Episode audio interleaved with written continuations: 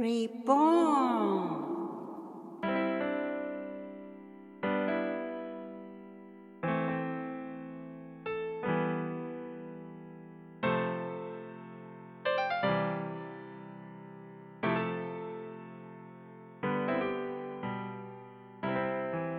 皆様こんにちは。リボーンの時間です。誰でもが新しく生まれ変われるきっかけになる願いを込めてマーコとマイクがお送りします。じゃあよろしくお願願いしまます。えっ、とちょっと聞いてみたいことは、ええ。うーんと、日本にずっと小さい時からは育っている場合のコミュニケーション、はい。コミュニケーショはンについての話なんですけど、ええ多分学校とかで、うーん、みんな、はい、お話始まります。じゃあ一列に並んでくださいとか、ええそういう状況って一つ取ってみても、まあ、アメリカはあまりそういう、はい、一列にビシッと並びましょうっていう、はい。あんまりそういう場面ってないんですね。うんイメージないですね。そういうイメージはね。なんとなく並んで、一つのグループ、二つのグループ、グループに分かれて、うんで、そのそれぞれ必要な話を聞くっていうが、やっぱり目的。えだから、あの、ビシッと並ぶが大事じゃなく、はい。その話の内容を理解するっていうのが、だ人それぞれみんなその子との子の個性のこういう並び方、姿勢、あの立ち方とか、それはそれぞれ個人個人ちょっと違っている。でそうすると、なんか感じ方も違うだろうし、その子その子で質問する内容がやっぱり違ったり、それ自由に質問もちろんするし、だから、なんか表現力を身につけるってはやっぱりちっちゃい時からすごい大切な、ね、はい。なんかこう、機会を利用して、オポチュニティを利用して、なんかこう自分のなりのこの表現方法とかを身につけてえいくじゃないですか。は日本はどうですか？い日本は、あの、発表したり自分の意見を言うっていうのは、すごく勇気のいることなんですよね。思い切りを。思いっきりやないと言えないというか、っていうのはもうピチッとしてないといけないじゃないですか。ピシピチッと並んでる。例えば、ちょっと足を横に出すとか、崩す。なんかちょっと体が曲がってるだけでも怒られるんですね。ちょっとずれてたりとか。なので、ちゃんと姿勢もこうしてないといけない。肘ついたらいけないとかってなってる中で、うんでピシーンとしてるわけですよ。そこで何かこれに対して、あの、話や意見ありますか？って言った時に、シーンとしてる中で、はいって言えるって、やっぱりヒーローになるぐらいの考えなんですよね。なかなかね、ゆあの、パンパンパンとは出てこないですよね。まあ、USA で言ったら、なんかミリタリーとかにこう、入って、あの、訓練トレーニングの そのレベルまあそんな感じじゃないですかね。たらすごいなんか緊張しませんか？緊張しますから、で私もたまに刺されて発表するとき、子供の時思い出すと、いつも顔が赤くなってたらしい。ああ、自然に？自然にですね。自然に。みんなからね、顔赤くなってた、赤くなってたって言われてて、言われると余計なんかプレッシャーにだかなっちゃう。ら多分そのぐらい緊張して恥ずかしかったんですよね。と今となってはだんだんそれがもう慣れてきて、今は赤くはならないんですけど、うんそのぐらい発表するって、やっぱりすっごくこうテンションがちょっとこう。上げていかない。じゃあそういう緊張に弱い子は、なんかもう。なんかこうとか言いましたね。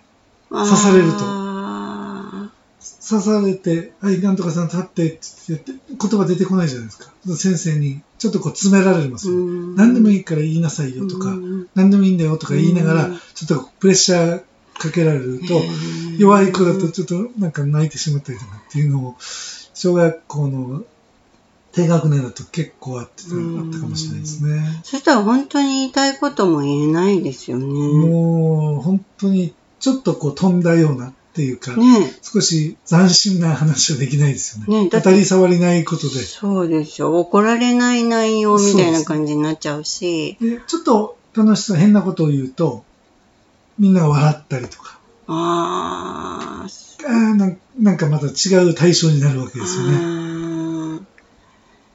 か自由さがないな感じしちいんじゃないゃいますよですかね。ね。だっと思いまて。すね。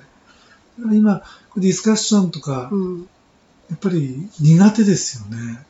そこ得意な子は、やっぱりどんどんこう、うん例えば外資系のとこだったら、うんどんどん活躍していったりすると思うんですよね。うんうんうん私の知り合いがアメリカに留学した時に、なぜお前は喋らないんだってずっと言われてたらしい。うん言わなきゃわかんない。もっともっと言えとうん言われたっていうのはやっぱりうん今ちょっとまこちゃんに言われて、ああそこがやっぱり違ってたんだなって思いますね。なるほど。だから、例えば私が日本に来て仕事になって、その話の解決の仕方とかも、あ、あなたはこういうことを本当のところは言いたいんですよねって確認すると、いやー、まあそうはそう、でも、そうは言ってないみたいな。えーじゃあそこは本当のとこは何だか言ってみてくれますか、うんってなると、やっぱり本当のところをこう聞かれると、やっぱりちょっとびっくりしちゃうみたいな。多分言ってる習慣がないんじゃないですかね。うん、慣れてないうん。慣れてないと人前でね。うん。多分どっかでは言ってる家とかね、うん。仲のいい人に言ってるとか、うんそれはいわゆる愚痴みたいになるんじゃないですかね。うんお酒飲んだり。ササラリーマンでも一緒ですよね。だから、私なんかもどっちかというともう変わってる部類なので、うんあの、例えば、ああだこうだって、あの上司はどうだこうだ、うん。いやいや、それ言えばいいじゃないですかって、うんもう思っちゃうんですよね。うん。そんな言ってるなら、うん。もう言うかやめるかどっちかしかないでしょ。直接伝えたときに、初めて解決のプロセスに乗っかっていくわけなんだけど、だけどまあいきなりそれをね、多分私が日本の人にそれを言ったとしても、それは急には表現できないわけだから、まあそのスキルは身につけるっていう、うまあ他の別の方法があるわけだけど、うんでも、え今までのやり方をずっとずっと一生家庭の中でも、はい親しい関係の中でもそれをやっていくのはすごい難しいですよね。ね。ねだからもう表面上付き合ってる、え。ねえ。まあ、よく仮面夫婦とかで聞きうますけど、ん、なんかこう、頭の上の方で言葉がこう、通過して、お互いにこう、うんすれ違うみたいな感じになっちゃうと、あとミスコミュニケーションっていうところで言うと、うん。あの前ななんか講座でちょっと聞いたんですけど、うん。上司がうん。部下に対して褒めてますかといううんアンケートがあって、うん。7割の上司がうん。部下を褒めてるって言うんですよね。で、部下に今度質問したわけですね。んうん上司に褒められたことがありますかっていうと、ん褒められたことがあるのは3割しかないんですよ。ああ、実のところはそう感じてで向こうは褒めてるんだけど、褒められてるとは思ってないぐらいの褒め方ですよね。うんうん表現がやっぱ表り伝わ方ってない。伝わってないっていうことですよね。うんだから思ってる気持ちはあるけども、やっぱりそれをちゃんと表現ができてない。それっていうのはきっと日本のご夫婦の中も、あの、親子だったりも同じことですよね。同じと思うから、そう、やっぱり日本の場合は、ちょっとあんまりアメリカにはないんですけど、嫁姑だったり、そんな関係にもきっとあったりするんでしょうし、嫁姑っていう、そもそもそういう言葉すらない感じなんですかね。ああ、ないですね。まあ、多少のいろんな民族による違いっていうのはもちろんありますね。うんカルチャーが違うからね。だけど、日本はとても深いでしょ、うんやっぱりあの、本当の部分を伝えてない同士が一緒に暮らしたら大変ですよねね。まあ大体最近は一緒に暮らさないケースも多いかもしれないけど、まあさっきマイクとも喋ってたあのプレゼントしたり。そうですね。ねあ、確かに。え。ね年にうちのね、あうんの奥さんが、うん私の母親にね、うん。あの年に1、2回は誕生日だったりとか、うんええお正月とかクリスマスとか、うん何かしらこうプレゼントしようと、うん親孝行という形でする、するんですけど、うん。結局何が欲しいかわからない、勝手にこっちの想像で、こんなもの欲しいんじゃないかと思って、うん一応それも探すことは探すわけですよね。うちの奥さんもね、うん探してプレゼント持ってきうん、ます。一生懸命ね。うちの母親はもうストレートでして、うんある時、いや、これはあんまり欲しくないんだよなって言っちゃったんですよね。すごい、超正直。そうそう、超正直。そしたら、私の場合は、まあ、うちの母親のこと知ってるんで、また言っちゃったよって感じなんですけど、唖然としてますよね、うちの家内はね。そしたら、後でショック受けて、いや、せっかく、あの、探したのに、みたいな、うんなってて。うんだから、間に入ってる私がうまくそこをつなげないと、うんちょっとこれは本当のトラブルにうん大きくなっちゃう。うんまあでも、母親ってもともとああいう感じであんま考えてないからと。悪気もないし、うんっていうことで、で、一応そういうふうに伝えて、で、母親には母親で、一応それ言ってもいいけど、うんまあ、うちの奥さんの性格見たら、それ直接言ったら傷つくでしょ。うん まあ両方にこう言そうってね。。でも、母親の言うのも一理あって、うんあの、いらないものをもらって、表面上喜んでいいものくれたね、ありがとう、これ欲しかったんだって言って、うん使わないってどうなのよ。うん、そうね。でそれ言われた時に、あ、そりゃそうだと。うん、でも向こうは、あ、私の買ってくれたのを喜んでもらったんだってずっと喜んでるわけですようね。ん、でも、本当はそれ、喜んでなくて、うん、使いもしてない。いものよりもうんや、本当はこれじゃなくてこれが欲しいんだよっていう。うん日本だと、やっぱりプレゼント何かいいって言ったら、これ欲しいって、なかなか言っちゃいけないみたいな。そうね、大体こんなものみたいな感じに。ななかな。か具体的にこれの、これをくださいってはうん、そうね、細かくイメージがこうで、こんな色で、こんな形で、こういうあの種類がいろいろあるんだけど、これが欲しいっていう、なんかの内容のディテールっていうのはすごい少ないかも。そうですね。情報？なんかそこまで言っちゃうと、ちょっとこう、こうやらしいみたいな感じになるんですけど、でも逆にあの、その時の思ったのが、これを欲しいって言って、あ、なるほど、それ欲しいんだねって買ってあげれば、うんこれこそ、ううんんジャストで、おそうそうそう。マッチングするそうですよね。だからネットで言えばその商品の URL を直接送ればもうそれしかないじゃないですか。これが欲しいのっていうね。そんなような感じですよね。だからやっぱ伝えるっていうのもすごい大事。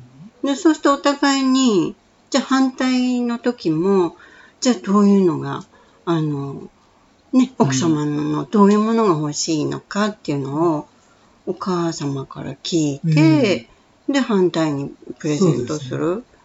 そういう無駄なものが出ないっていうか、最近はそれのパターンになりました。だから、うちの奥さんも、ナイスコミュニケーうションちの奥さんも慣れたんですよ。あ、あこれだから今度聞こうってなってるんですよね。あ、よかったと思って。あそこで私が入らなかったら、ああ、そうですね。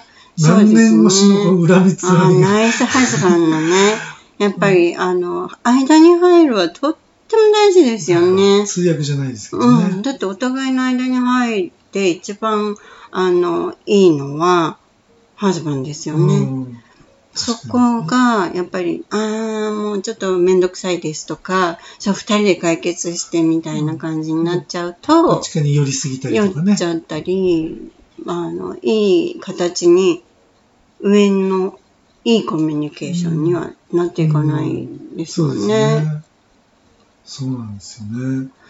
うん、それはいい例ですよね。そうまあまあ、だからそういうミスマッチっていうのはあるうんですよね人間関係、普段の生活においてもね、うんこれは欲しい、あ、これを何かしたらありがとうって表面上言いながら、うん全然そう思ってないとかね。怖いなって思いますよね。うん、悲しいですよね。あ、気に入ってくれたかな？なんて思っですねてて、一生懸命選んであげるわけでしょ、うんうん、なんかやっぱり伝えるっていうのは大事ですよね。うん。だから私はやっぱり小さい時からそういうこう表現するっていうことが楽しいうん。子供時代はとてもあのこれから人生歩いていくのにすごい大事ってですごく感じます。うん。そうですよね。うん、コミュニケーション、本当に人間関係でも、うん。今悩みね、ん。多いっていうことですけどもね。きっと年齢を問わず、まあ多分悩みはねちっちゃい時から始まるし大人になってからもどんどん悩みが大きくなったり、うん解決が難しくなったり、うんそういうのはあの解決する方法は絶対にあるんだけど、やっぱりわからないと悩み続ける。実際に本当はそこを紐解いていってパッと出した時に何のことはなかったりすることもあるかもしれない本当ですよね。にね、解決する方法っていうのが、あ、こんなところにあったみたいなね。だからやっぱり多くの人にそういうなんか方法とかコミュニケーションの、あの、その人なりのとてもいい表現方法とかを、私は身につけていてくれるとすごく、あの、まこちゃんは今その辺をこうレクチャーしたりとかうん。指導したりっていうそうですこともされてるね。んですかね。実際の心理療法としての積極的なその脳科学を利用した療法だったり、あとコミュニケーションとしてあのこういう方法はもっと自分の気持ちを伝えやすい、うん。それからあの伝えた時に相手の人との問題を大きくしないで、うん解決していける方向のコミュニケーションの方法がありますよとか、うん、だからそんなようなことをあのレクチャーしたりしてるんですけど、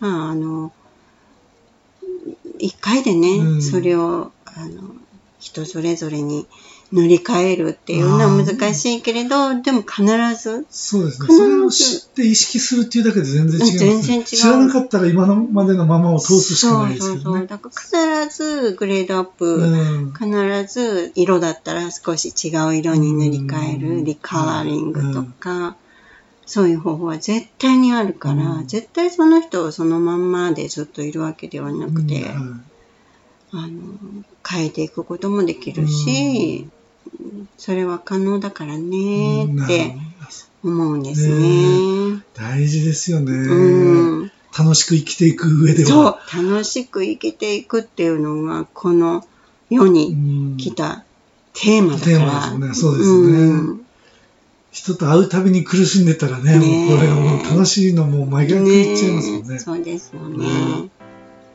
じゃあ、今回はこのぐらいにして、ええはい、またまたね、聞きたいです。またそのコミュニケーションですね。そうしましょう。